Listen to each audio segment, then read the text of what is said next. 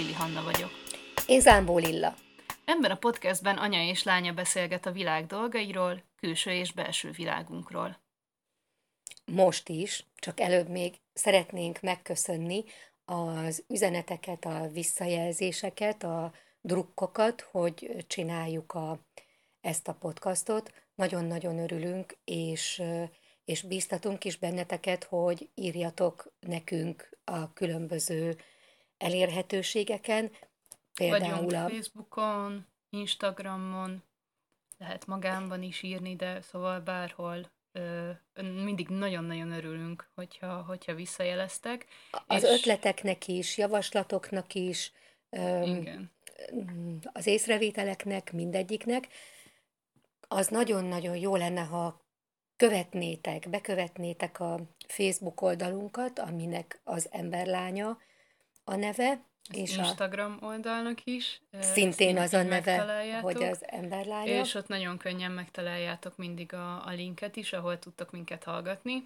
És, és iratkozzatok föl a valamelyik csatornán a podcastra. Igen, én például a Spotify-t szoktam használni, ott, hogyha feliratkoztok, akkor kaptok értesítést, hogyha új, új részünk jön. Úgyhogy, úgyhogy köszönjük szépen, hogyha bekövettek bárhol minket. És akkor most következik az, hogy a hetedik epizódnak a... Ez durva, hogy ez már a hetedik, uh-huh, nem? Uh-huh.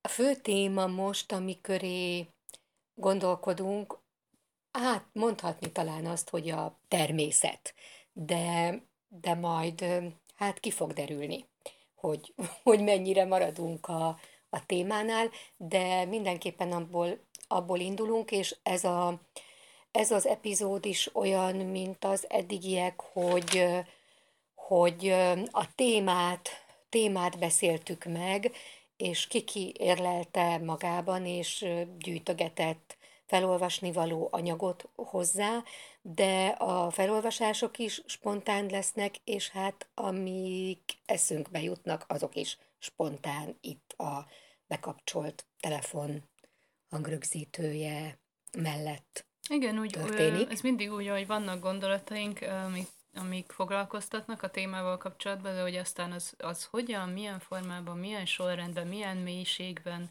kerül elő, az, az spontán.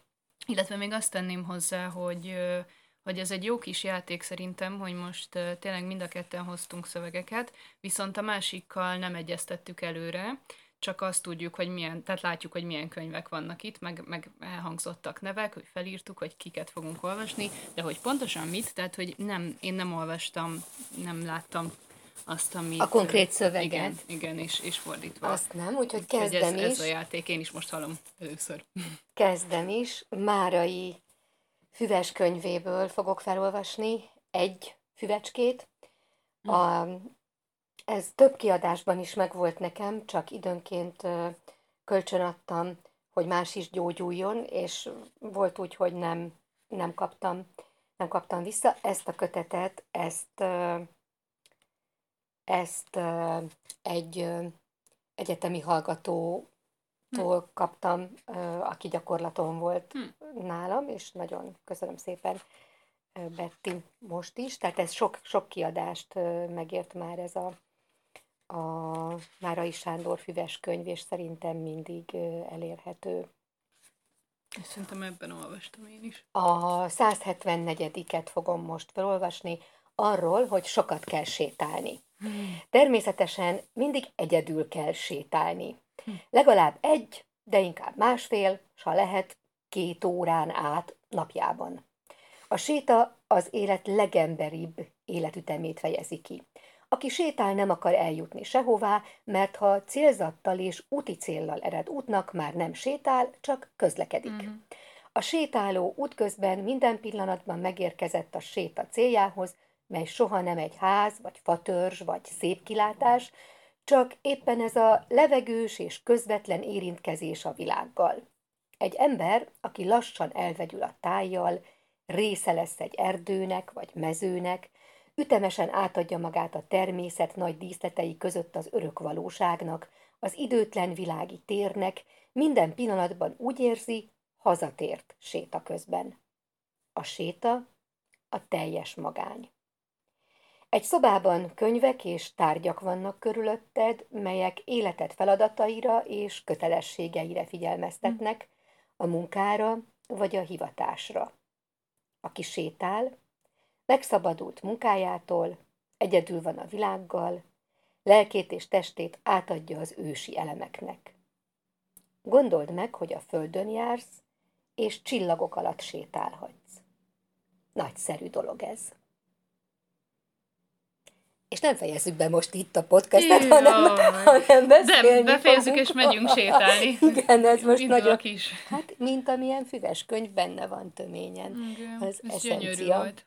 Ezt, ezt én át tudtam érezni. A, az első gondolatom amúgy a karantén volt, és mindig zavarba vagyok, amikor ö, amikor valakivel beszélgetve ö, ilyen körültekintés, meg magyarázkodás nélkül azt mondja valaki, vagy mondom én, hogy az volt jó a karanténban, mert hogy közben egy világtragédiáról van szó. De hogy azt meg nem érdemes eltagadni, hogy voltak jó részei annak, hogy bezáródtunk. Például? És például a séta. És, és nekem ez volt a legmaradandóbb, és a, és a a vége felé, amikor már érződött a nyitás, most az első, a, a járvány első feléről beszélek, akkor elkezdtem félni, hogy elvesztem ezt a, pontosan azt a fajta, vagy hát azt a sétát, amit a Márai ö, megfogalmaz, amikor nincs célod. Tehát a séta kedvéért sétálsz. Tehát mindig, mindig a célodnál vagy, mert ez ez, ez töltötte ki a napjaimat a karantén alatt, ahelyett, hogy A pontból B pontba mentem volna. A séta kedvéért sétáltam, és egyszerűen fantasztikus volt. És igen. Amikor már mehettünk, mert most amikor, Jaj, persze. amikor mm. így örömmel elkezdted mm. mondani, mm. teljesen jogos mm. örömmel, akkor nekem ö, még mindig eszembe jut, mert azért még most is itt vagyunk a, a pandémiában benne, hogy, hogy tehát azok az időszakok, amikor az volt a kérés és felszólítás, hogy ne menjünk el otthonról, csak amikor nagyon szükséges. Tehát igen. volt egy ilyen korlátozása a kiárásnak, de akkor, akkor viszont korlátozva voltunk, én betartottam a sétában is, ami viszont nagyon-nagyon rossz volt. Uh-huh. Hogy, hogy ö, akkor valóban lehetőleg egy héten egyszer vagy kétszer a, a home office mellett uh-huh. a boltba és a gyógyszertárba. Hát igen, és mentünk igen. el, de amikor már lehetett szabadon menni, akkor valóban a séta, én is, nekem is beugranak Jó, ilyenek, de... ez az önmagáért való sétálás, igen. De azért igen. ez a szabadon lehetett, ezt is tehát és tudja, hogy, hogy, a, hogy a karantén séta jutott eszembe először, a, azért az van a fejemben, hogy a lakáshoz közel, a környéken, uh-huh, uh-huh. minél, minél fásabb területeken, eh, ahol kevés ember van, tehát véletlenül sem eh, beszállva a metróra vagy villamosra, és elmenve valami szép helyre, ahol sétáltunk, nem, hanem hogy, hogy elindulsz a lakásból, nagyon közel sétálsz egy órát úgy, hogy néptelen az utca, és vissza, tehát, hogy, hogy a, tehát ez a karantén a fogalma, azt hiszem. Uh-huh, uh-huh. Úgyhogy, de hát ez, ez maradt meg nekem a legjobban. És azt akartam még mondani, hogy van egy olyan szokásom most már jó régóta, hogy minden hónap elején felírok, hát ez soknak tűnik, de 25 dolgot, mert hogy egy bingo táblázatba írok 25 olyan dolgot, ami, ami engem ellazít, tehát ilyen self-care vagy öngondoskodó dolgot, kátfürdő és, és társai, és ott mindig szerepel a séta. És nem mindig sikerül. Tehát ez, ez havi uh-huh. rendszerességű. A bingo táblázat az azt jelenti, hogy egy 5x5-ös uh-huh, igen. táblázatba igen. beírsz 25 25 apróságot, dolgot, ami boldoggá teszte, a kortyolgatás, uh-huh. filmnézés, uh-huh. fürdőséta, uh-huh. és kiszínezem azt, amit megtettem, uh-huh. és lehet ezt tovább gondolni, hogy adj magadnak jutalmat, ha kijött egy sor, vagy oszlop, de nekem már az a jutalom, hogy ezeket csinálom és színezek, tehát nem, nem figyelem, hogy ki jön-e. Hát maga a cselekvés. Maga a cselekvés a, jutalom, és, és a séta. Úgyhogy, úgyhogy sétáljunk, sétáljunk erre, érdemes odafigyelni, mert, mert pontosan az történik ilyenkor, amit a Mára ír, az igazi találkozás a természettel. Igen, amikor hogy természet, akkor nekem, nekem eszembe jutottak ilyen, nem kifejezetten szinonimák, hanem így én bennem uh-huh. szinonimái a, a séta, gyaloglás, természetjárás, kirándulás, uh-huh. túra, túrázás, zarándoklat. Uh-huh. Tehát, hogy ez így, uh-huh. ez a csokor, rokonért. Igen, igen, igen, rokonértelmek nálam, és itt szoktam keresgélni, hogy, hogy amikor valamit, valamit csinálok, hogy akkor az most micsoda, az most kirándulás, hmm. vagy séta, vagy gyaloglás, és egy időben azt szerettem azt, hogy, hogy gyaloglás, hogy gyalog, gyalogolok, uh-huh. vagy egy időben szerettem azt, hogy, hogy kirándulás, és mondjuk most mind a kettőben az erdőt járom, erdőjárás például az is. És hogy nem, nem tudom, igaz, nem, nem találtam meg, hogy, hogy arra a fajtára azt mondom, tehát hogy, hogy mikor túra, mikor kirándulás. Volt ilyen, hogy akkor kirándulás, hogyha abban van ö, lakott terület is, és mit tudom én, városnézés. De nekem annyi de, van, hogy de nem. a túra és a kirándulásnál én ezen szoktam, vagy ezt észre szoktam venni, hogy a túra nekem egy sokkal ijesztőbb szó, Mármint, hogy ilyen. Hogy az akkor nehezebb. Hogy akkor ez egy kemény aha, túra. Aha. Tehát, hogyha én valakit uh, hívni akarok, például az Ádámot, a barátomat, aki kevésbé uh, túrás, akkor inkább úgy mondom, hogy van-e kedved kirándulni, mert az barátságos. Az egy könnyedebb dolog. Igen, az Igen. nem olyan, tehát, és nem azért, mert hogy a túr teljesítmény túra, ugye van ez is, uh-huh. nem ezért, hanem, hanem mert a túrához nekem az kapcsolódik, hogy akkor sok kilométer, egész nap kifáradunk, elfáradunk. A kirándulás meg ez egy ilyen mm, pozitív,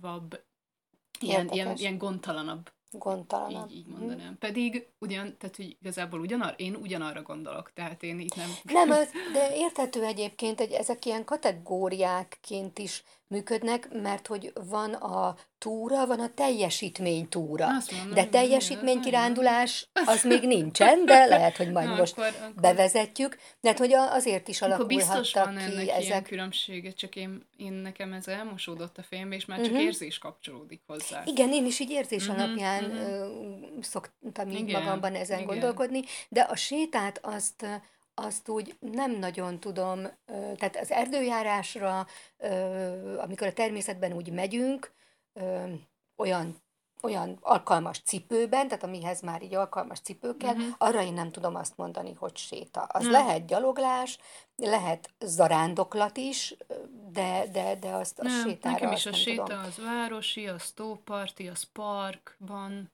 Igen. Uh, az nem, egy lazulós. Nem városi, nem az a lényeg, hanem lehet falu, vagy bár, bármilyen mm-hmm. lakott terület, de nem, nem az erdő.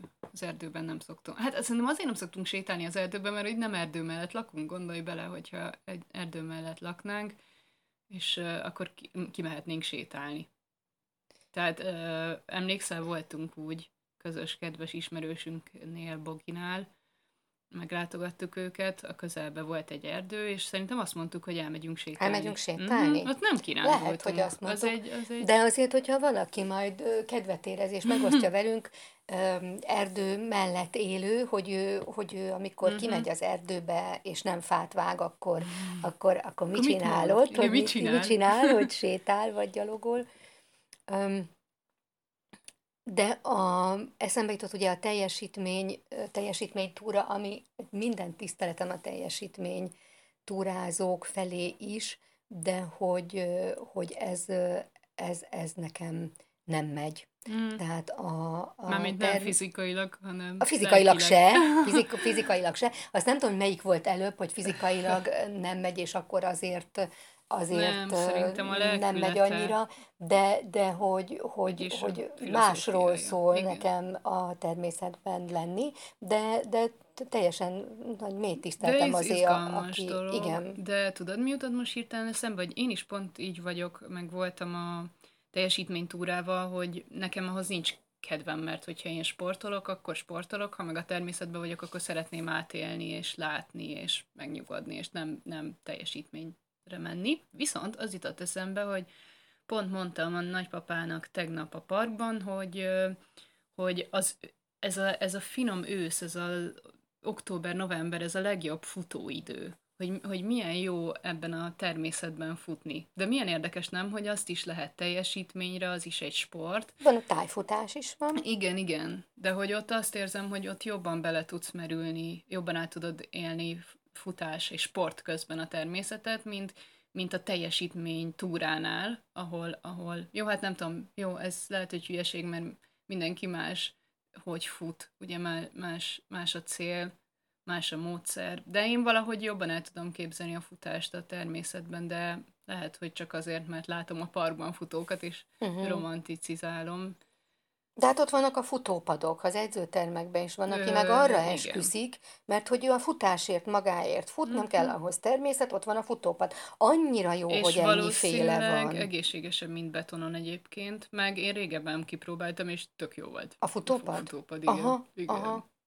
Nem, azért mondom, hogy én, én tisztelem, tisztelem a ja, teljesítménytúrázókat, a, a, a tájfutókat is, de ha már itt tartunk, akkor ezt nem is gondoltam előre, de hogy a, a motoros, tehát a benzingőzös Pont ez dolgokat, azt nem az annyira, az, azt nagyon, se, azt nagyon nem kedvelem az erdőben, azt, azt, hogyha valakinek nehéz megközelíteni egy valamilyen kilátó pontot, és oda, ameddig fel lehet jönni gépkocsival, Persze, akkor, akkor, akkor az, az nagyon jó, hogy, hogy így, így nincs, nincs kizárva igen, a, igen, a természet igen. gyönyörűségéből, de, de azokat a direkt erdőre kifejlesztett hangos, hangos és, hangos, és tehát az, az nem, az nem, az nem nagyon, azt, azt én nem nagyon értem, hogy, nem, nem, nem, nem, nem, az Igen. Jó, menjünk is szerintem. Még eszembe jutott a biciklizést, csak bedobom. Mint Aha. ez a... Hogy hívják az ilyen biciklizést? Terep? Terep, igen. Ez nagyon-nagyon durva, de nagyon sokan szeretik, és, és akkor már, hogyha valaki ilyesmit akar csinálni erdőbe, akkor ezt csinálja, és ne a, ne a füstölgő járművekkel. Na, Uh, Jó, én akkor most tovább megyek erről, hogy beszéltünk így az e- eszközökről. Uh, a, ez egy ilyen szánkós, szánkós történet lesz, amit na ugye, Micsoda hogy tudok át, ugye, hogy tudok átkötni? Igen. Szánkós történetet hoztam, mert valamitől, amikor azt mondtuk, hogy természetről lesz szó, akkor ez nagyon beugrott nekem, na. hogy ezt én föl szeretném olvasni. Az imsik meghúzta sorba mind a három lovának az üstökét, megcsókolta a pofájukat, keresztet vetett magára, és azután befészkelte magát a vasok elejébe, és per, ö, egy perc múlva repült a szán a főváros hólepte utcáin végig. Reggel volt már, nyolc óra felé az idő, hanem a csillagok még fenn voltak az égen, és az ablaktáblák zárva mindenütt. Itt későn virrad. Egész Smolenskig kevés változa- változatot nyújtott az út. Hideg volt, de tiszta idő. A postaállomásokon gyorsan és pontosan váltották fel lovaikat, éjjel szállást kaptak mindenütt és minden kényelmet, ami pénzért valahol megszerezhető. Hanem midőn Smolenskre megérkeztek, a postaigazgató figyelmezteti őket, hogy holnapra rossz idő várható, mert estenden mindenünnen csoportostól bevonultak a hollók, varjuk a városba, minden templom teteje tele van velük. Ej, mit tudnak ahhoz a varjuk? Feleltek neki, és reggel utaztak tovább. Leonin mondá az imsiknek, hogy orsáig legjobb lesz a befagyott nyepperen végigutazni, hanem az addig beszélt neki időveszteségről, közbelső nyomorú pálinkabódékról, ahol megpihenni sem lehet, míg Leonin ráhagyta magát venni, hogy csak maradjanak hát az országúton. Az imsik bizonyosan sajnálta a lovait, amiknek a lábát nagyon rontja a jégen utazás, vagy pedig tál szeretője volt valamelyik csárdás leánya az országúton. Smolenskről kiindulvást korán reggel oly sűrű volt a köd, hogy alig bírtak kitalálni a városból.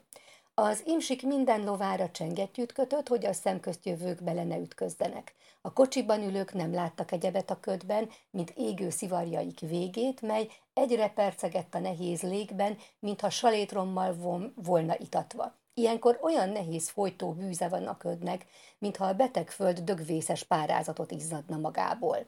Szinte dél volt, mire világosodni kezdett. Akkor az eddigi fakóköd elkezdett ragyogni, mintha billió apró kristálytű repkedne a légben, sűrű ezüstfátyollá szövődve, melyen keresztül egy sápat fehér tányér látható, sugártalan, melegtelen, az a nap.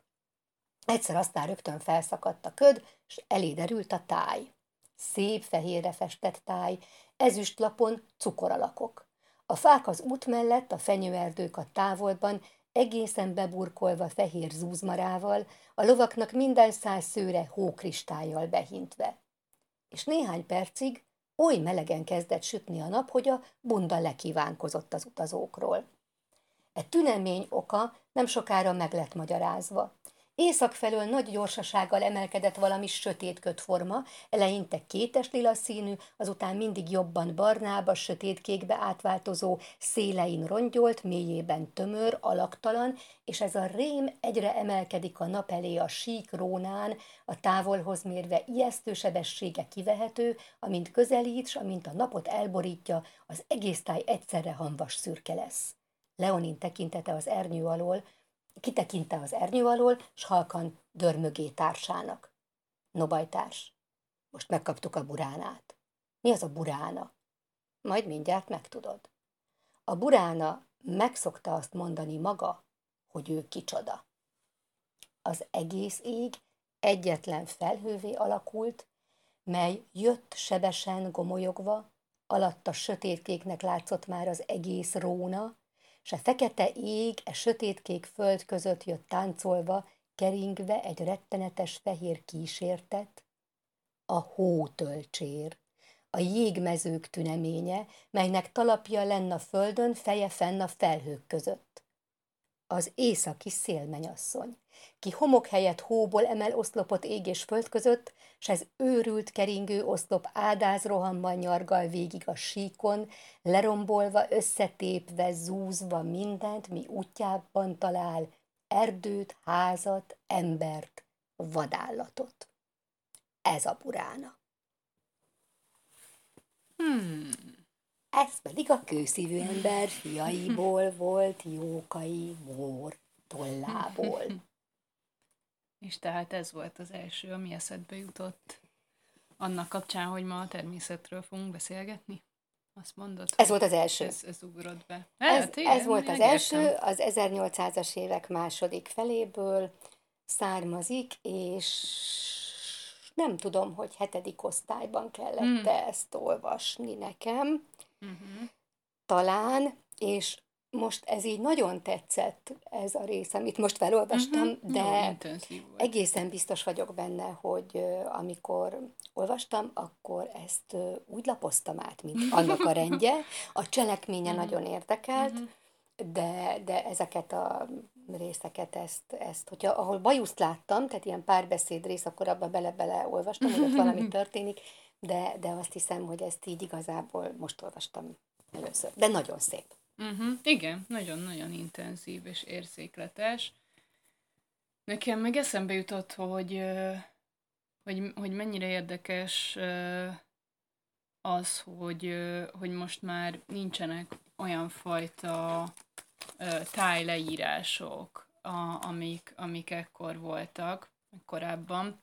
Ez, ez most ez most nem is egy olyan példa, mint, mint amire gondolok, amikor tudod így hosszú oldalakon keresztül az utolsó fűszálig gyönyörűen öm, ábrázolva volt irodalmilag, hogy el tudja képzelni az olvasó, és ugye ez akkor volt, és azért volt, mert akkor még nem ö, nem láttak az emberek ö, fényképeket, nem tudták bekapcsolni a tévét, nem mentek fel az internetre, tehát hogy nem az, az a azon kívül a tájon kívül, ami az ő közelükbe volt, ami uh-huh. az ő mhm. közvetlen környezetük volt, hogyha ők nem utaztak, és azért nem, nem sok ember Igen. volt rá lehetősége, akkor, akkor a könyveken keresztül tudtak tudták elképzelni, meg látni azokat a tájakat, Igen. ahova nem jutottak el. És ugye mennyire borzasztóan messze vagyunk már ettől 21-ben, 2021-ben, amikor kíváncsi vagy valamire, vagy, vagy nem, is, nem is kell az, hogy, hogy te tud, hogy rákeresel keresőszavak, hívószavak, blogok, műsorok, minden,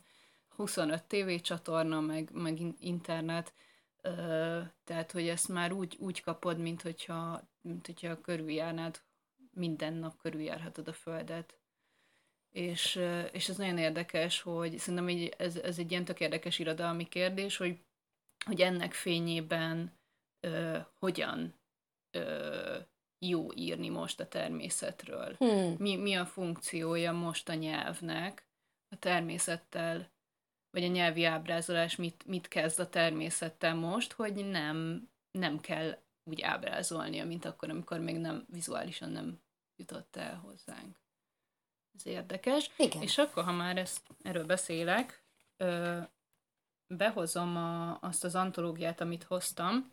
Ez a címe, hogy a ránk bízott kert, és ez egy világirodalmi antológia, ami csak az ökoköltészet alá tartozó verseket tartalmaz, és ezt a Verzum online költészeti portál tehát a, ezen a portálon megjelent versek kaptak helyet ebben az antológiában, amit Péceli Dóra szerkesztett és a Prékiadó adott ki. Rendkívül friss, 2021-es, és mm. nagyon-nagyon ajánlom, amúgy a borítója is gyönyörű. És és ebből egy olyan verset választottam, egyébként ezt nagyon, tényleg nagyon ajánlom, mert amire most nem biztos, hogy van módunk kitérni, az a, az, az egész klíma katasztrófa, amivel kapcsolatban én most éppen kicsit le vagyok blokkolva. Uh-huh. Tehát, hogy, hogy, hogy az ökoköltészetnek ez fontos része. Tehát, hogy uh-huh. én nem vagyok ennek szakértője, de, de annyit sejtek, hogy, hogy itt nem arról van szó az ökoköltészetben, hogy milyen, nem csak arról, nem, nem csupán annyi, hogy a költő regisztrálja, hogy milyen szép, meg ilyen, meg olyan a természet, meg ezt jelenti neki, hanem, hanem van, van ebben általában egy felhívó jelleg, hogy fú, emberek, mit teszünk a természettel, vagy mi az ember és a természet kapcsolata, mi a fene van most tehát, hogy, hogy ez, mm, tehát, tehát hogy ez nem, társadalmi nem, szövegek aha, is. igen, nem, tehát nem, nem tájleíró versek, mert abszolút, a költőknél abszolút. mindig tanultuk, így hogy van, a istenes versek, a tájleíró így versek, van. a szerelmes így, versek, a nem igen. tudom milyen versek, de hogy, hogy, aha, hogy ezek meg, meg nem, nem, nem úgy tájversek. Na, kíváncsi igen, vagyok, kíváncsi és, vagyok. És most Mohácsi Balázsnak egy fordítását fogom uh-huh. felolvasni. V.S. Mervin, a amerikai költő írta ezt a ezt a verset, 1927 és 2019 között élt, ő egy költő, műfordító, író, aktivista. Aha. És az az, az, az érdekes ö, ö, információ van róla többek közt a kötet végén, hogy élete utolsó éveit a, Hav- a Hawaii Maui-n élte le egy kizsigerelt ananászültetvény helyén létesített pálmarezervátumban. Már ez is maga ja, a költészet. Húha. És nagyon jó versei vannak a kötetben. Ezt azért választottam, mert, mert ugye az előző rész ugye a fiatal, idős téma volt ebben a podcastban, és amikor ezt a verset olvastam, akkor, akkor ez, ez jutott eszembe, hogy jaj, mi, mi is ilyesmikről beszéltünk, úgyhogy én most szeretném az előző podcast epizódunkat és a jelenlegit összekötni ezen a versen keresztül, mert Jaj. hogy természet, idős, fiatal, minden, ember, nekem ember is, is Nekem is van olyan, amit azóta is olvasok, uh-huh. és akkor ó, ez is milyen jó lett igen, volna a hatodik igen. és most podcastba. Uh-huh. Na, na, figyelünk. Tehát V.S. Mervin Mohácsi Balázs fordításában a vers címe Nyelvet veszíteni. A lélegzet elhagyja a mondatot, és nem tér vissza. Ám az öregek emlékeznek még arra, amit egykor mondani tudtak. De tudják, hogy az emberek ilyen dolgokban már nem hisznek többé, és a fiataloknak kevesebb a szava. Sok minden, amit a szavak jelöltek, nem létezik már. A kísérteties fa melletti ködben ácsorgás főneve. Az én igéje. A gyerekek nem ismétlik meg a szüleik mondatait. Valaki meggyőzte őket, hogy jobb mindent máshogy mondani. Hogy rajonghassanak értük valahol, messze, messze innen, ahol semmi ittenit nem ismernek. Nem sok mondani valónk van egymásnak. Hibásak és sötétek vagyunk az új tulajdonosok szemében. A rádió felfoghatatlan, a napok üvegből vannak. Az ajtómnál idegen hang szólít. Nevek helyett mindenütt csupa hazugság. Senki sem látta megtörténni, senki sem emlékszik. Pedig ezt jövendölték mind a szavak. Itt vannak a kihalt madártollak, itt az eső, amit láttunk. Válaszolnék erre. Na, na. Most így rögtön. A Márai Sándor Füves könyvéből a 92-kel, ezt is terveztem, hogy hozom, ezt sem tudtad, hogy hozom, úgyhogy válaszolnék Micsoda most. irodalmi párbeszéd. A nagy erdőkről és a fenyőkről. Az erdőkben van valami megrendítő, különösen a fenyőerdőkben. Nem csak sötét és következetes hallgatásuk rendít meg, mély árnyaik, templomi fenségük és áhítatos magatartásuk. Megrendítő az élet akarata, melyel egy nagy erdő kifejezi a világerőket. Gondoljuk csak el, miféle erők és szándékok építették az 50 méteres fenyők százezreit. Mit pazarolt el a természet magvakban, porzókban, bibékben, kísérletekben, napsütésben, esőben, széljárásban, míg egy ilyen erdő felépült? S milyen céltudatos és néma ez a létezés, mely semmi egyebet nem akar, csak lenni, csak felnőni és évszázadokon át megmaradni, teljesen kifejezve önmagát, lélegezve, felelve a világnak, és ugyanakkor nem tör senki és semmi ellen, otthont és életet ad élőlények milliárdjainak. Milyen nagy és bölcs közösség ez, az ötven ezer holdas fenyőerdő. Mint az ősapák, úgy örködnek az élet fölött a fenyők. Egyszerre felelnek hatalmas törzsükkel a földnek és az égnek. Amikor csak teheted, menj az erdőbe. Hmm. Hmm. Erről most az utolsó sorról hirtelen eszembe jutott, hogy hogy mindig, amikor, hát főleg nyáron és főleg a Balatonon, amikor felnézek a csillagos égre, akkor, akkor, akkor gyakran volt az a szomorú, patetikus gondolatom, hogy minden nap elvesztegetett, amikor nem látom a csillagos eget. Azóta azért próbálok pozitívabban állni, és nem azon sajnálkozni, hogy hány nap van az egy évben, amikor nem látom, hanem hogy most láthatom. De hogy ez picit olyan nem, hogy amikor teheted, menj az erdőbe, amikor teheted, néz fel a csillagos égre, tehát hogy ez könnyű, könnyű ezek, ezeket elhagyni így a mindennapjainkban, nem? Igen, hát laktunk egy olyan lakásban sok-sok évig, te meg én, amikor egyszer telihold kor szerettem volna megnézni a teliholdat. És nem voltál még, még kiskamasz, és nem, nem szívesen hagytalak otthon egyedül, tehát nem annyira szoktál otthon lenni, lenni egyedül, és gondoltam, hogy lemegyek az utcára, és mert próbáltam az ablakon kihajolni, és így mm-hmm. felfelé nézni, de nem nagyon lehetett abból az ablakból látni a, az eget, és és, és kimentem, leszaladtam a, az utcára, hogy, hogy, hogy hol van a telihold, és, és nem tudtam, nem tudtam pár perc alatt eljutni olyan helyre uh-huh. a, a házunktól, tehát, uh-huh. hogy nem, nem sok, nem menjek annyira nagyon sokat, nem, nem tudtam olyan helyre menni, ahol, ahol fel tudtam volna fedezni. A holdat. Ez egy nem volt egy jó élmény. Hmm, hmm, akkor. Hmm, hmm, Azt hittem, amikor elkezdted mondani, hogy azt, azt meséled, de hogy a, a napsütés hogyan érte a lakást, hogy az, az se jutott közvetlenül be, hanem a szemközti ablakból annyira... A szemközti nem, ház, tehát az utca másik oldalán álló ház ablakából ö, verődött vissza a mi Igen. ablakunkra. Hát az nem egy természetbarát lakás volt, hogy Én egyébként erről itt eszembe, hogy általában is uh, időnként ilyen negatív aha élmény jön rám, és, és egyszerűen rádöbbenek, hogy uh, akik nagyvárosban, meg, meg én, aki fővárosban élek, hogy milyen szinten el vagyok választva a az igazi természettől.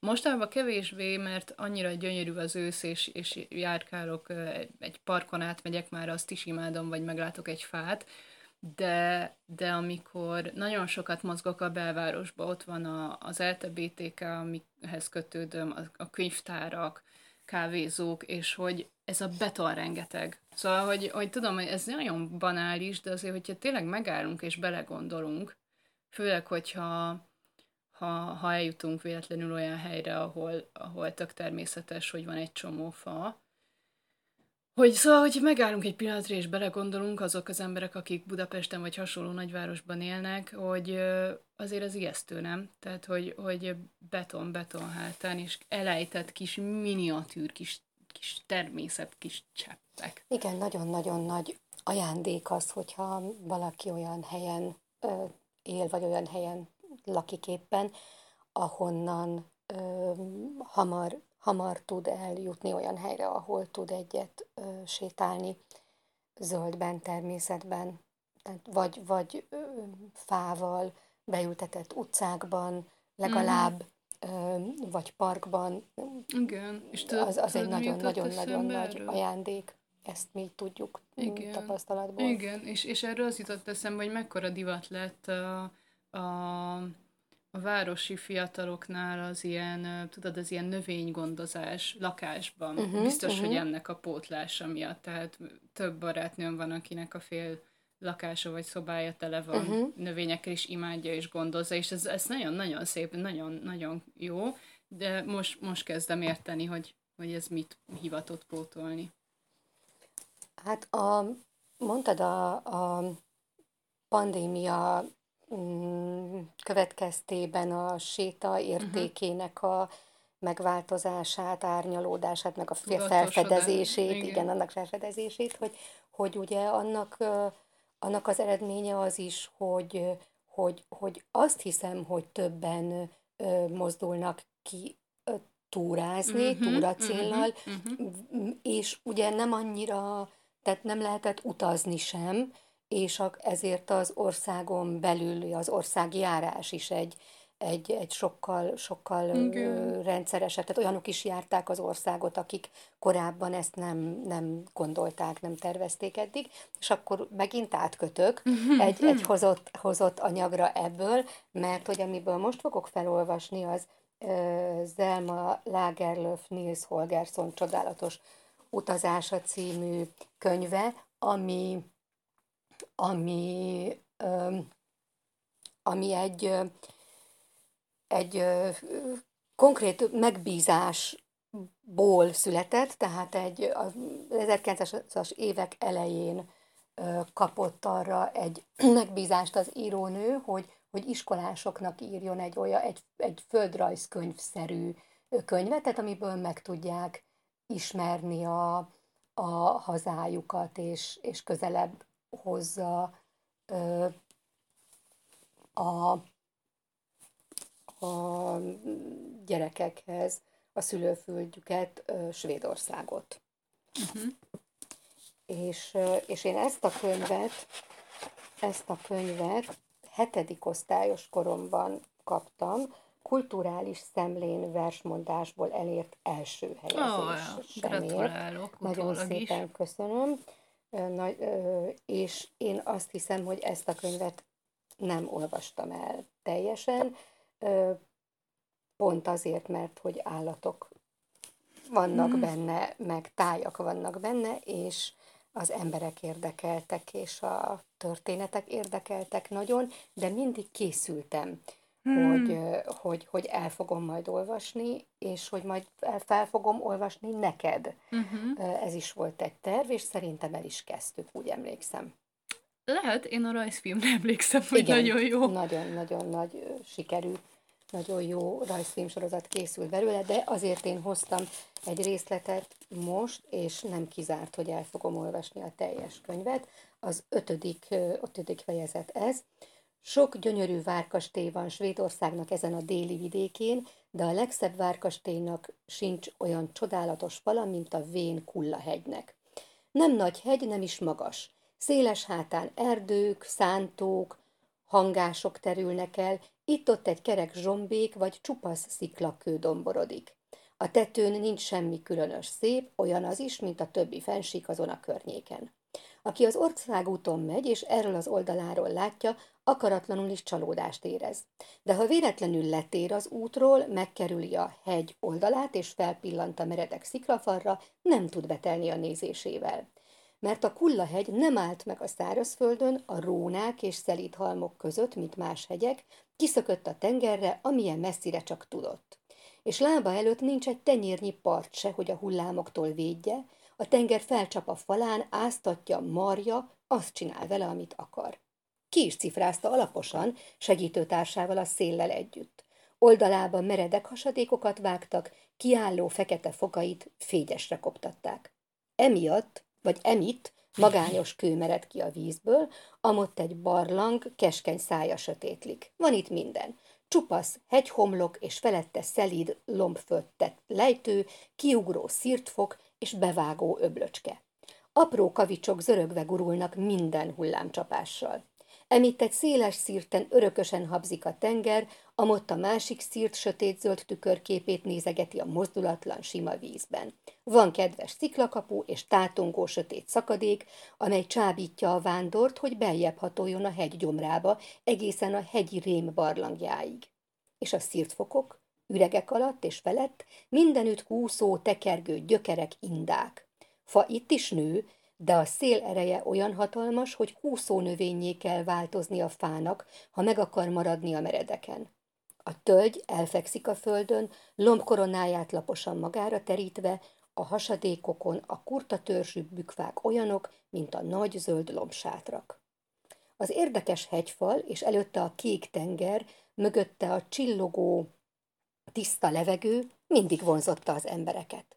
Csapatostul jönnek oda a kirándulók, nap-nap után, egész nyáron.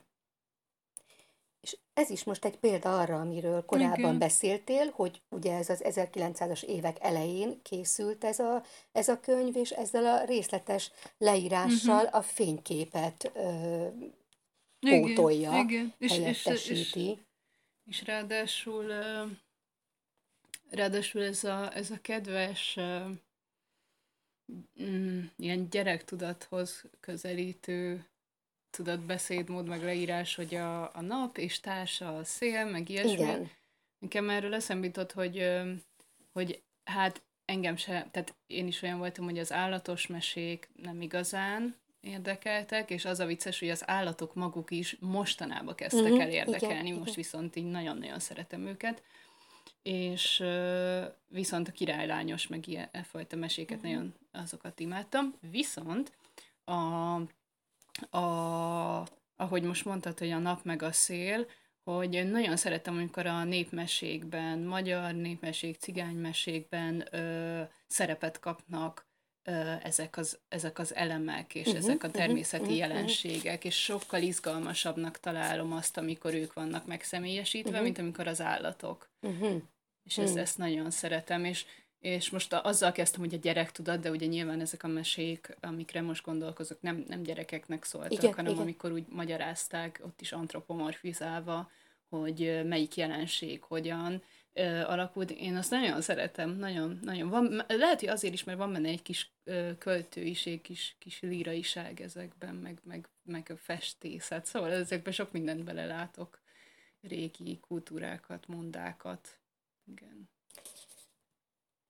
Azt még nem mondtam el, hogy, hogy ezt a Nils Holgersont, amiből felolvastam, G. Beke Margit fordította, Kas János látta el rajzaival ezt a majd, könyvet. Majd fotózunk belőle, és mert nagyon Móra kiadó adta ki, és majd akkor fotót is rakunk föl erről is. Hát figyelj, ö, már korábban, vagyis hát egy eszembe jutott, hogy lett volna egy pont, amikor itt a fákról ö, beszélt a Márai, közvetítésedben, hogy akkor behozhattam volna egy nagyon-nagyon-nagyon jó kortárs kötetet, verses kötetet, de most hozom be. No. Katona Ágota, kezdetben mégis vihar. című verses kötete, idén jelent meg a FISZ-nél. Nagyon ajánlom, van egy nagyon karakteres hangulata, de nagyon, nagyon erős versek vannak benne, úgyhogy, úgyhogy én ezt nagyon vártam ezt a kötetet, és, és, és tényleg szuper. És tudtam, hogy ebből a kötetből akarok hozni, mert nagyon lényeges része a verseknek a természet, és de az, hogy pontosan mit fogok, azt, azt most választottam ki, az a címe, hogy Fahibák. Bomba támadást szenvedett platán él a rét mellett. Egy növénynek nem adnak címet, mégis nyilvánvaló. Belefáradok a kiállításba, a kinfelejtett végtagok látványába. A modellek csontjait számolom, soványnak lenni lázadás, kivonulás az önhúsból. A platán öt részre hasadt, így élte túl a repeszek behatolását. Emléktáblát és nevet kapott. Kemény, mint egy műtárgy. Túlerővel próbálnak nevelni, hogy távolról nézem a sérüléseket. Annál több a vadhajtás a testemen. Szóval ez nagyon kicsit a Kemenes Henriett költészetére is emlékeztet, ahogy azért szeretem nagyon ezeket a szövegeket, mert, mert az ember az embert így visszahozza a természettel azonos rangra, és összesimítja hmm. őket, tudod, mert sajnos hát nagyon hajlamosak voltunk mindig is, meg most is magunkat a természet fölé helyezni, mint a legintelligensebb fajt az, az embert, és, és nagyon szeretem, amikor valaki úgy tekint a természet és ember kapcsolatára, mint ami egységes, harmonikus és egyenrangú, mm. és, és akár így összefolyatja őket, mint ahogy itt, hogy annál több a vadhajtás a testemen. Igen, igen, igen, igen, nagyon szép. És, és ennek a katonágot a kötetnek a, a borítója is, ö, ö, amellett sem menjünk el, majd azt is befotózom. Jó. Hát, igen. Én nem, én nem egy természetjáró, túrázó családból származom, és sokat gondolkodtam azon, hogy honnan indult bennem az, hogy uh-huh. kívánkozom a természetbe, és hogy gyalogolni, járni, és, és menni, de nem, nem, tudom, nem tudom megtalálni a, a, az, a, az inspirációt, a, a kezdeti lökést, már csak azokra emlékszem, amikor mentem. Um, hmm Úgyhogy ezt, ezt így nem, nagyon érdekes, hogy nem, nem tudom visszaidézni, hogy, hogy, hogy mi indított el. Hát ezzel ellentétben én fel tudom, mert engem meg te indítottál el, tehát én, én viszont úgy születtem szinte, és nekem nagyon érdekes, hogy nekem a, a, a rendszeres túráinknak egy része, amire vissza tudok emlékezni, az az volt, hogy milyen fárasztó és mennyit nyavajogtam, és, és az, hogy nem feltétlenül tudtam úgy olyan áhítattal átérezni a természetet, mint ahogy most egy ideje elkezdtem tudni. És hogy ez milyen érdekes, hogy viszont azt hiszem, hogy ennek a rendszeres természetjárásnak a következménye az, hogy most viszont nagyon hiányzik az, hogy nem része az életemnek, és, és nagyon-nagyon van bennem egy kötődés és vonzódás. Ahhoz, ami, ami most nem az életem része, az a kirándulás, és ugyanúgy a vizitúra, ahol emlékszem, hogy, hogy a szitakötők, ahogy, ahogy odaszállnak az evezőre, és ahogy ott vagyunk a csöndes Dunán, és egyszerűen ez az az igazi természetközeliség, amikor esetenként, sőt, legtöbbször nem, egyáltalán nem kempingbe voltunk, igen, az, az már a gimis táboraimnál volt, hanem ott fürödtünk a Dunába, tehát hogy ezek, ezek annyira meghatározó részei voltak az életemnek, és most meg annyira nem, hogy ez egy, ez egy uh-huh, nagyon nagy uh-huh, különbség, uh-huh. és biztos vagyok benne, hogy ezt nem akarom így, így hagyni, uh-huh. tehát hogy ez, ez nem az, ezt nem akarom csak a múltban hagyni. De hogy milyen érdekes, nem, hogy, az, hogy úgy mélyül el ez az emberben, hogy akkor, akkor nem olyan ö, totális romantikával fordult hozzá, vagy nem, nem úgy éltem át a természetet, akkor nem beszélgettünk meg, mit, tehát, hogy, de hogy természetessé vált. és most ilyen. Igen, igen, igen, de nagyon, nagyon jó, hogy behoztad ezt a, ezt a akkor, akkor egy társasági, ö, társasági találkozási ö, pont uh-huh, volt, uh-huh. tehát egy társasági események voltak a, voltak a túrák, tehát baráti családok túráztunk együtt, egy vagy, vagy több gyerek volt egy-egy családban, és rendszeresen mentünk, és több napos túrákra is mentünk, és akkor valóban a beszélgetéseknek is a túrákon meg a túrák között előtt-után nagyon nagy része volt, hogy, hogy beszélgessünk, hogy mondjuk, mondjuk a magunkét, meg a véleményünket. Igen, de azért átéltük. De igen. Tehát, hogy, uh, bocsánat, csak azért szólok mondjad, be, mert, mert pár mondjad. éve még a Covid előtt közvetlenül valahogy elmentem a, a barátnőimmel, akik nagyon közel állnak hozzám, uh-huh egyet kirándulni, és ez is milyen érdekes, hogy, hogy én nem tudok, meg nem szoktam önállóan kirándulást szervezni. És akkor ezt együtt, együtt megszerveztük, és viszont régen találkoztunk egymással, és ilyen hihetetlenül intenzíven dumáltunk, és, és nagyon jó volt, utána naplemente véletlenül elcsíptük fönn, tehát hogy volt egy természeti része is, de hogy a gyerekkori élményeimhez képest azért, ahol tényleg volt beszélgetés, de mégiscsak a természet volt a, uh-huh. az egyik lényeg, ott egy kicsit, kicsit ahhoz képest úgy éreztem, hogy na basszus, beülhettük volna egy kávézóba, és kidumálhattuk volna aha, magunkat, aha, mert aha. annyira egymásra figyeltünk intenzíven. És itt meg a, a társaságos, gyerekkori, nekem gyerekkori rész, vagy ilyen szokásnál, rendszernél, ott, ott mind a kettő valahogy ugyanolyan fontos volt, nem? A természet, mindig az, hogy hova megyünk, merre megyünk, mi van ott, meg az emberek. Igen, Ez igen, szép igen, harmóniában igen. volt szerintem. Igen, de azt hiszem, hogy ebben sem ö, kell itt nekünk ö, még csak letenni a garasunkat se ö, egyik mellett, sem, hogy most akkor a beszélgetés miatt túrázunk, gyalogolunk az erdőben, vagy pedig a természet miatt, és akár beszélgetés nélkül. Ö, Igen. túrázunk, mert hogy, mert hogy a maga, a maga a gyaloglás is tud lenni egy terápiás hatású, ami miatt én könnyebben beszélek.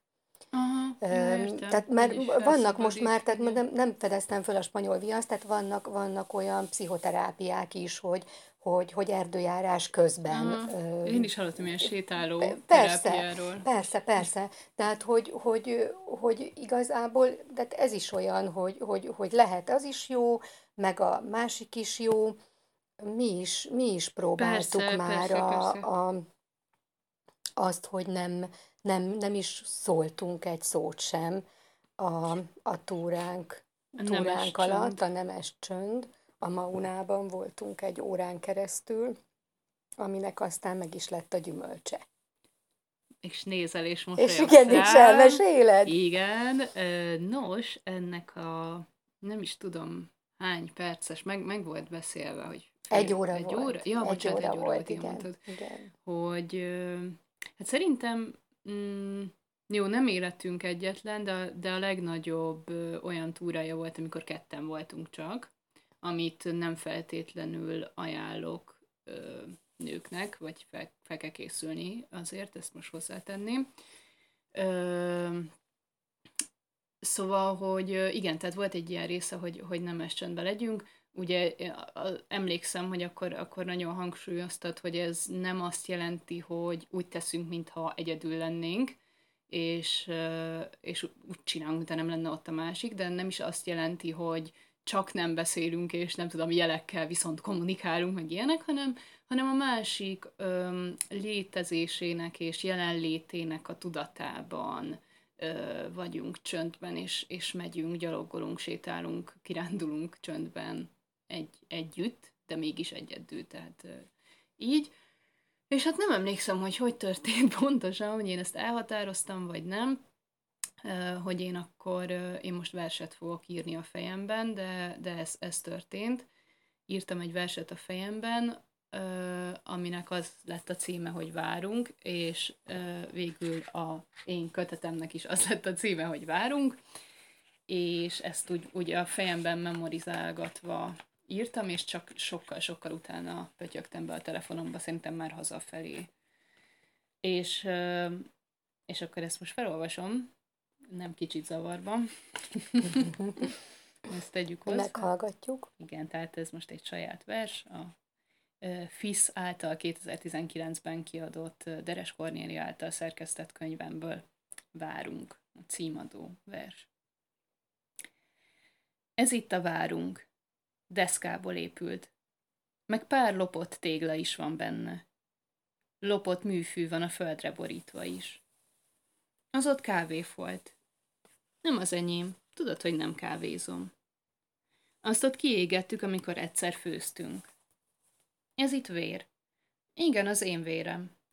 Nekem Norbika volt az első. Én nem voltam első senkinek. Már úgy senkinek, hogy egyszer átjött a Gézu. Az ott borfolt. Néha össze is keverem a vérrel. Norbi elköltözött. De Gézu hozta három barátját. Nem szerettem az erős testüket meg a hülye fejüket. De csak azt mondtam, túl sokan vagyunk. Azt hittem, ennyi elég lesz. De Gézu tovább ment a lóverésnél. Nézd csak meg a hátam. Múltkor megkéselt. Majdnem. Igen, az ott galambszar. Az Erika mentett meg. Azóta egyiküket sem láttam. Most már enyém az egész vár. A várunk. Látod ezt? Milyen jó kis kampó? Itt fogom szárítani a pelenkát.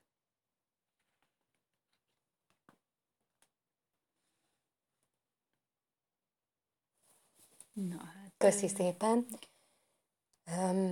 Közben az jutott eszembe, hogy, hogy ez a túra ez úgy jött létre, hogy egy társasággal jártuk, elkezdtük járni a országos kék túrának a Budapestről tömegközlekedéssel könnyen, jól megközelíthető szakaszait uh-huh. keletre és nyugatra, és akkor egyszer csak nem találtunk társakra, akik, akik erre a következő szakaszra jöttek volna velünk, mi meg nagyon el szerettünk volna indulni.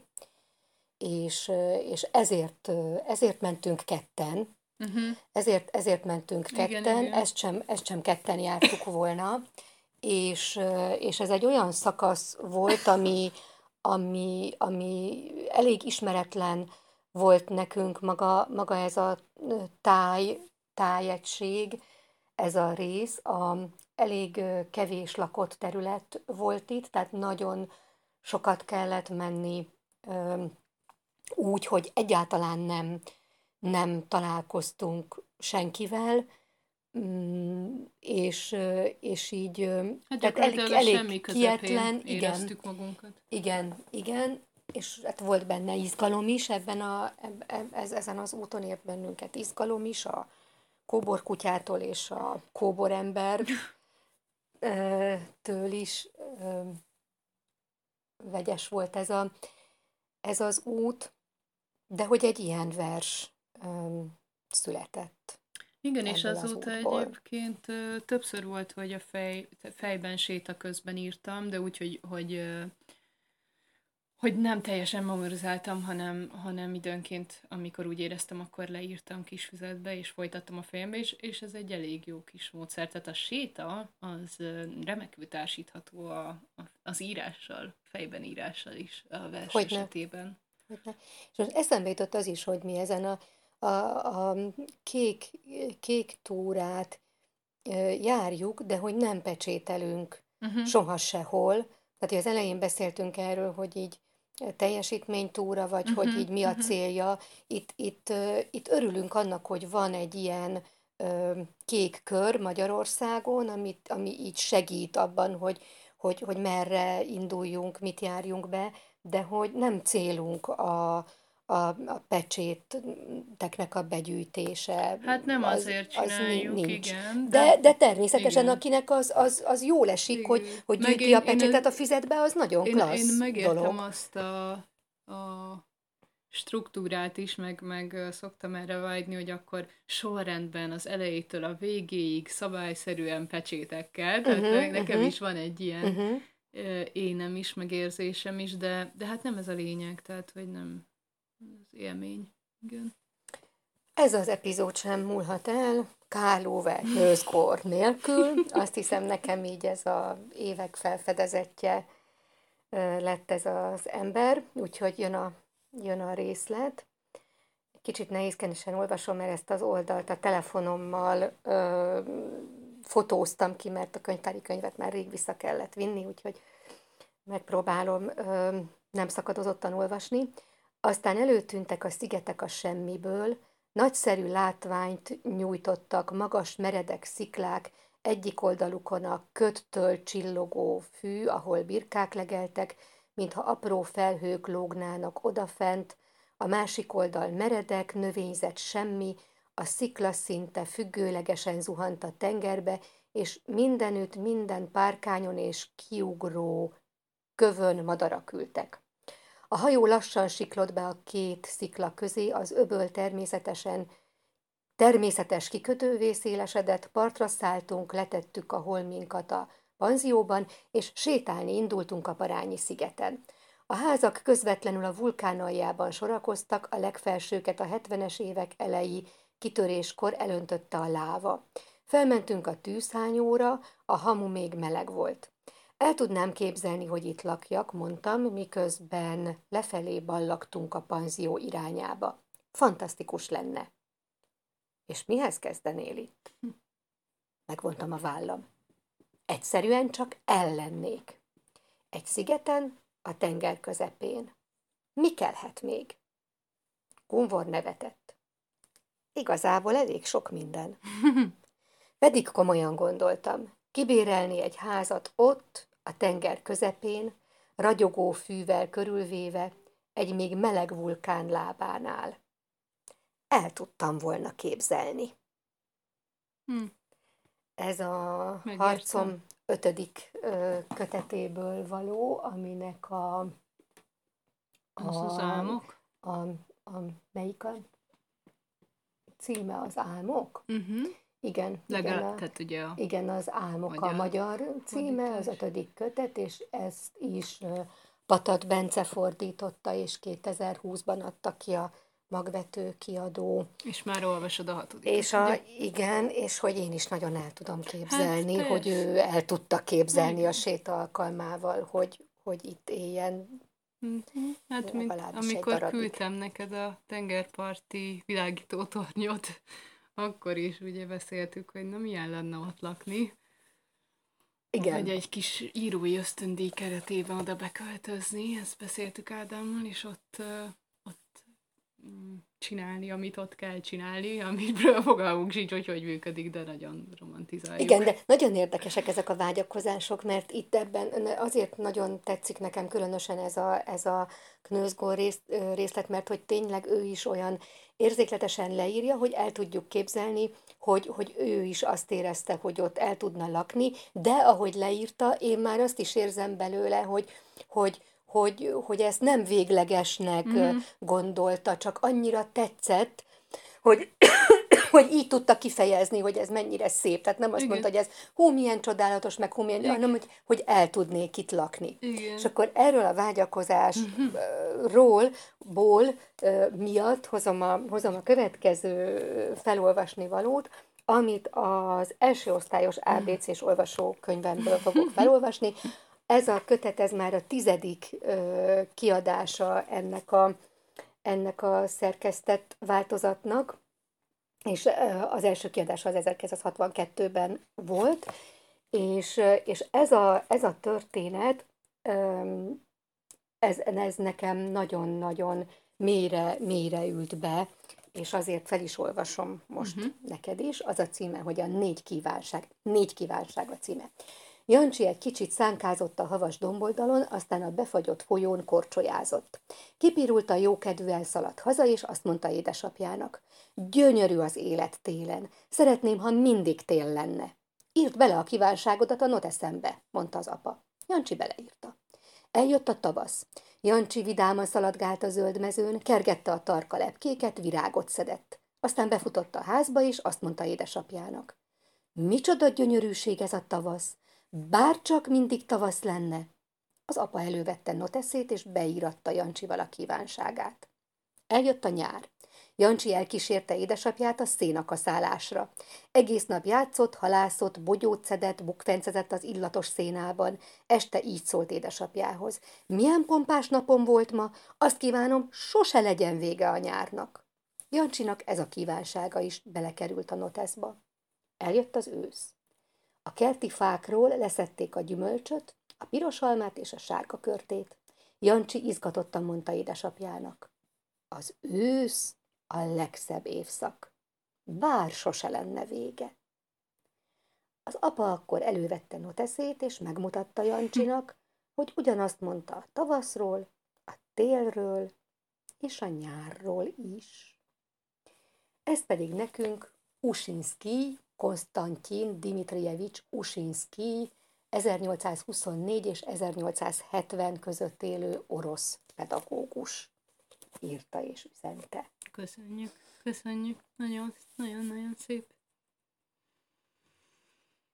Ja, hát nekem ez teljesen a élvezd az életet, üzenetet hordozza, és plusz az jutott eszembe, hogy minden évben, hogy rácsodálkoztam sokáig az őszre, mindig elfelejtettem, hogy milyen gyönyörű, és aztán mindig rájöttem, és szerintem ez olyan 2016 táján tehát biztos így az benne volt, mert akkor éltem át az őszt Prágában, és akkor rengeteget kirándultam, tehát ez egy ajándék pár hónap volt, és aztán mostanában meg már eszembe jut, hogy milyen szép az ősz, és várom, de, de, de emlékszem, hogy évekig az volt, hogy, hogy rácsodálkoztam, hogy fú, hát ez, ez ilyen, ez az ősz, azt, azt hittem mindig, hogy nekem a nyár az egyedüli kedvencem, uh-huh. és, és nem, és tényleg mindenben megvan a jó, és, és hogyha jól vagyunk, akkor mindenben látjuk a, a jót. Nekem ez, ez köszönöm. Ezt, ezt köszönöm az Usinszkinak.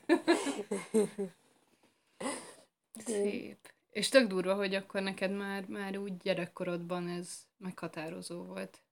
Igen, én ezt, a, én ezt az ABC-s könyvet, ami kiváló állapotban maradt meg így a sok évtized alatt, de hogy én ezt olvasgattam utána is a következő alsó tagozatban, és nem tudom, hogy mikor kúszott ez mélyre ez a, hmm. ez a, ez a történet, de, de hogy, hogy azért is maradt meg, mert hogy, hogy utazás közben a Zalai Domságban van, van egy, egy ilyen gépkocsival van egy ilyen kilátás, és, és azt vettem észre, hogy amikor, amikor ott mentünk, akkor hát ez most a legszebb, hát ez most a legszebb, és, és akkor, akkor tudatosodott igazából ez a, ez a történet, hogy az mindig annyira szépnek mutatja magát az a, az a táj, függetlenül az évszaktól, hogy, hogy ez valóban így van, hogy igen, erről, erről amúgy a Nádas jutott eszembe, Nádas Péter, aki a saját halál című kötetébe rakta bele azokat a fotókat, amiket a,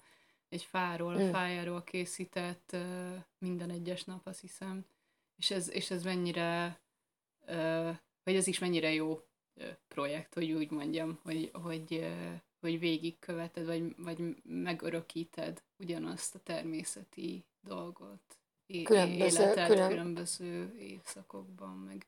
Igen, különböző pontjain az életednek, különböző igen. időjárási igen, viszonyokban. Igen, igen. A, az előbb mondtad, hogy a Knőzgor nélkül nem múlhat el epizód, na de van még egy szerző, aki nélkül szó szerint nem múlt el eddig epizódunk szerintem. Most sem múljon. József Attilának hívják ezt a szerzőt, és elhoztam a csodálatos, már, már emlegetett összes, összesemet, József Attila összesemet, amit kaptam tőled, és nagy becsben tartok, és, jelöl, és egyébként pont ilyen kis természeti képeket ábrázoló jelölőkkel jelzem a, a, a, a meghatározó szövegeket, és hát van egy, van egy vers, ami, ami ráadásul most ide illik, mert nem, nem mindig a témánkhoz illő uh-huh, verset hozok, igen. De hogy ezt nagyon, ezt nagyon megszerettem, és kapcsolódik is a mai témánkhoz. Az a címe, hogy Megfáradt ember. A földeken néhány komoly paraszt hazafele indul hallgatag. Egymás mellett fekszünk, a folyó meg én. Gyenge füvek alusznak a szívem alatt. A folyó csöndes, nagy nyugalmat görget. Harmattá vált bennem a gond és teher Se férfi, se gyerek, se magyar, se testvér, csak megfáradt ember, aki itt hever. A békességet szétosztja az este, meleg kenyeréből egy karaj vagyok. Pihen most az ég is, a nyugodt marosra, s homlokomra kiülnek a csillagok. Ha, hát ezt jól esett felolvasni, 1923-ból való a vers. Jó. Um, igen, megint így még jönnek, jönnek a gondolatok a, a természethez, meg a, meg a természetjáráshoz, hogy, hogy a, a, amikor, amikor Anita barátnőmmel körbejártuk a Balatont mm, gyalog, uh-huh, uh-huh. tíz nap alatt, akkor az egy, az egy embert próbáló, emberlányát próbáló Zarándoklatnak is nevezhető út, nem? Annak is nevezhető hmm. út, út volt, amikor, amikor bennem a nagyszerűsége maradt meg ennek a, ennek a tíz napnak, és bár még most is őrzöm a sarkaimban a, hmm. ennek a gyaloglásnak a, a hatását, sajnos, de, de itt a jó maradt, jó maradt meg bennem, és mégis azt beszéltük Anitával, hogy, hogy egyes részeit fogjuk újra bejárni, hm. de nem úgy, hogy, hogy, hogy az a rész szép, és akkor azt ismételjük meg, uh-huh. hanem, hanem az is lehet, hogy mindegyiket ö, meg fogjuk ismételni ö, külön-külön, azért, hogy, azért, hogy csak a gyaloglásért, teljes mértékben a gyaloglásért menjünk, és a, a természetbe mhm. való uh-huh. belelazulásért, mert hogy ez a, ez a tíz nap azért arról szólt, hogy, hogy reggel a hátizsákos nekik készülődés után, mert hogy a, a hátunkon volt a házunk, mm-hmm. tehát úgy mentünk mm-hmm. a, a tíz napban, hogy minden nálunk volt, ami, ami kellett a tíz napig, de hogy az arról szólt, hogy reggel elindulunk A-ból, és hogy beérünk B-be, a szállásra. Ja, ja, ja. És mm. mivel nem jártuk be előtte, ezért nem tudtuk, hogy hogy fogjuk bírni, hogy osszuk be az energiánkat. Tehát az egy, az egy végig volt ott egy, egy feszültsége annak, hogy hogy, hogy hogy bírjuk, hogy odaérünk, különböző távokat mentünk. Volt egy tétje. Volt, volt egy tétje, uh-huh. volt, volt egy tétje a dolognak, és, és mondom, én, én bennem a, a jók maradtak meg, de, de szeretnénk, szeretnénk lejárni a, az, uh-huh. az utat úgy, hogy már, már, már ezt már tudjuk, hogy, uh-huh. hogy, hogy le lehet járni, és itt darabokba. Hmm, Igen, ez, ez jutott még ez jutott még eszembe, és akkor a, az utolsó hm. ö, felolvasandó, ez most ilyen keretes szerkezetűek leszünk ma, és Márai Sándor Füves könyvéből a 192-et fogom felolvasni, arról, hogy mindig útközben élsz. Hm. Azt hiszed, házat építettél, spáját büszke ormairól elégedetten szemlélheted a világot. Nem tudod, hogy örökké vándor maradsz, s minden, amit csinálsz, az úton haladó vándor mozdulata.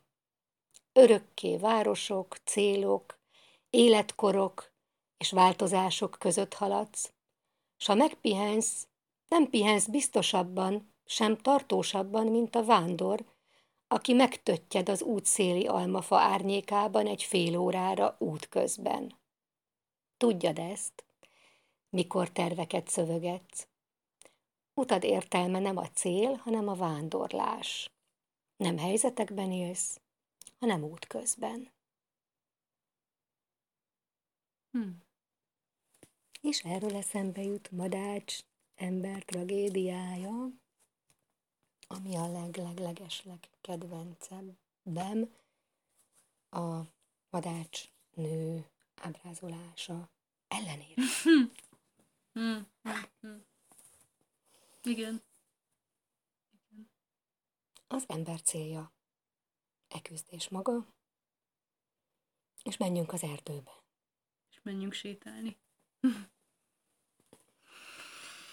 Hát köszönjük, hogy ma is velünk barangoltatok. Hogy velünk tartottatok. És ebben az évben még egyszer biztosan, de lehet, hogy kétszer is jövünk még. De mindenképpen kövessétek be a Facebook oldalt az Emberlánya címen. Az Instagram oldalunkat is az Emberlánya címen. És iratkozzatok fel a podcastra. Mondjuk Spotify-on, vagy bárhol máshol, ami kényelmes nektek.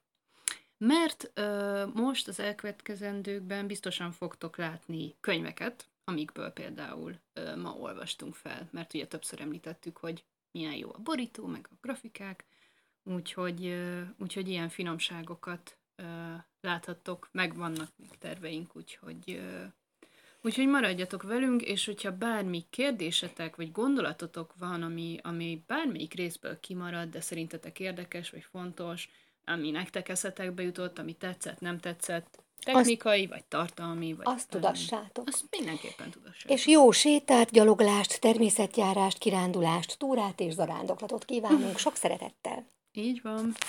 Sziasztok! Sziasztok!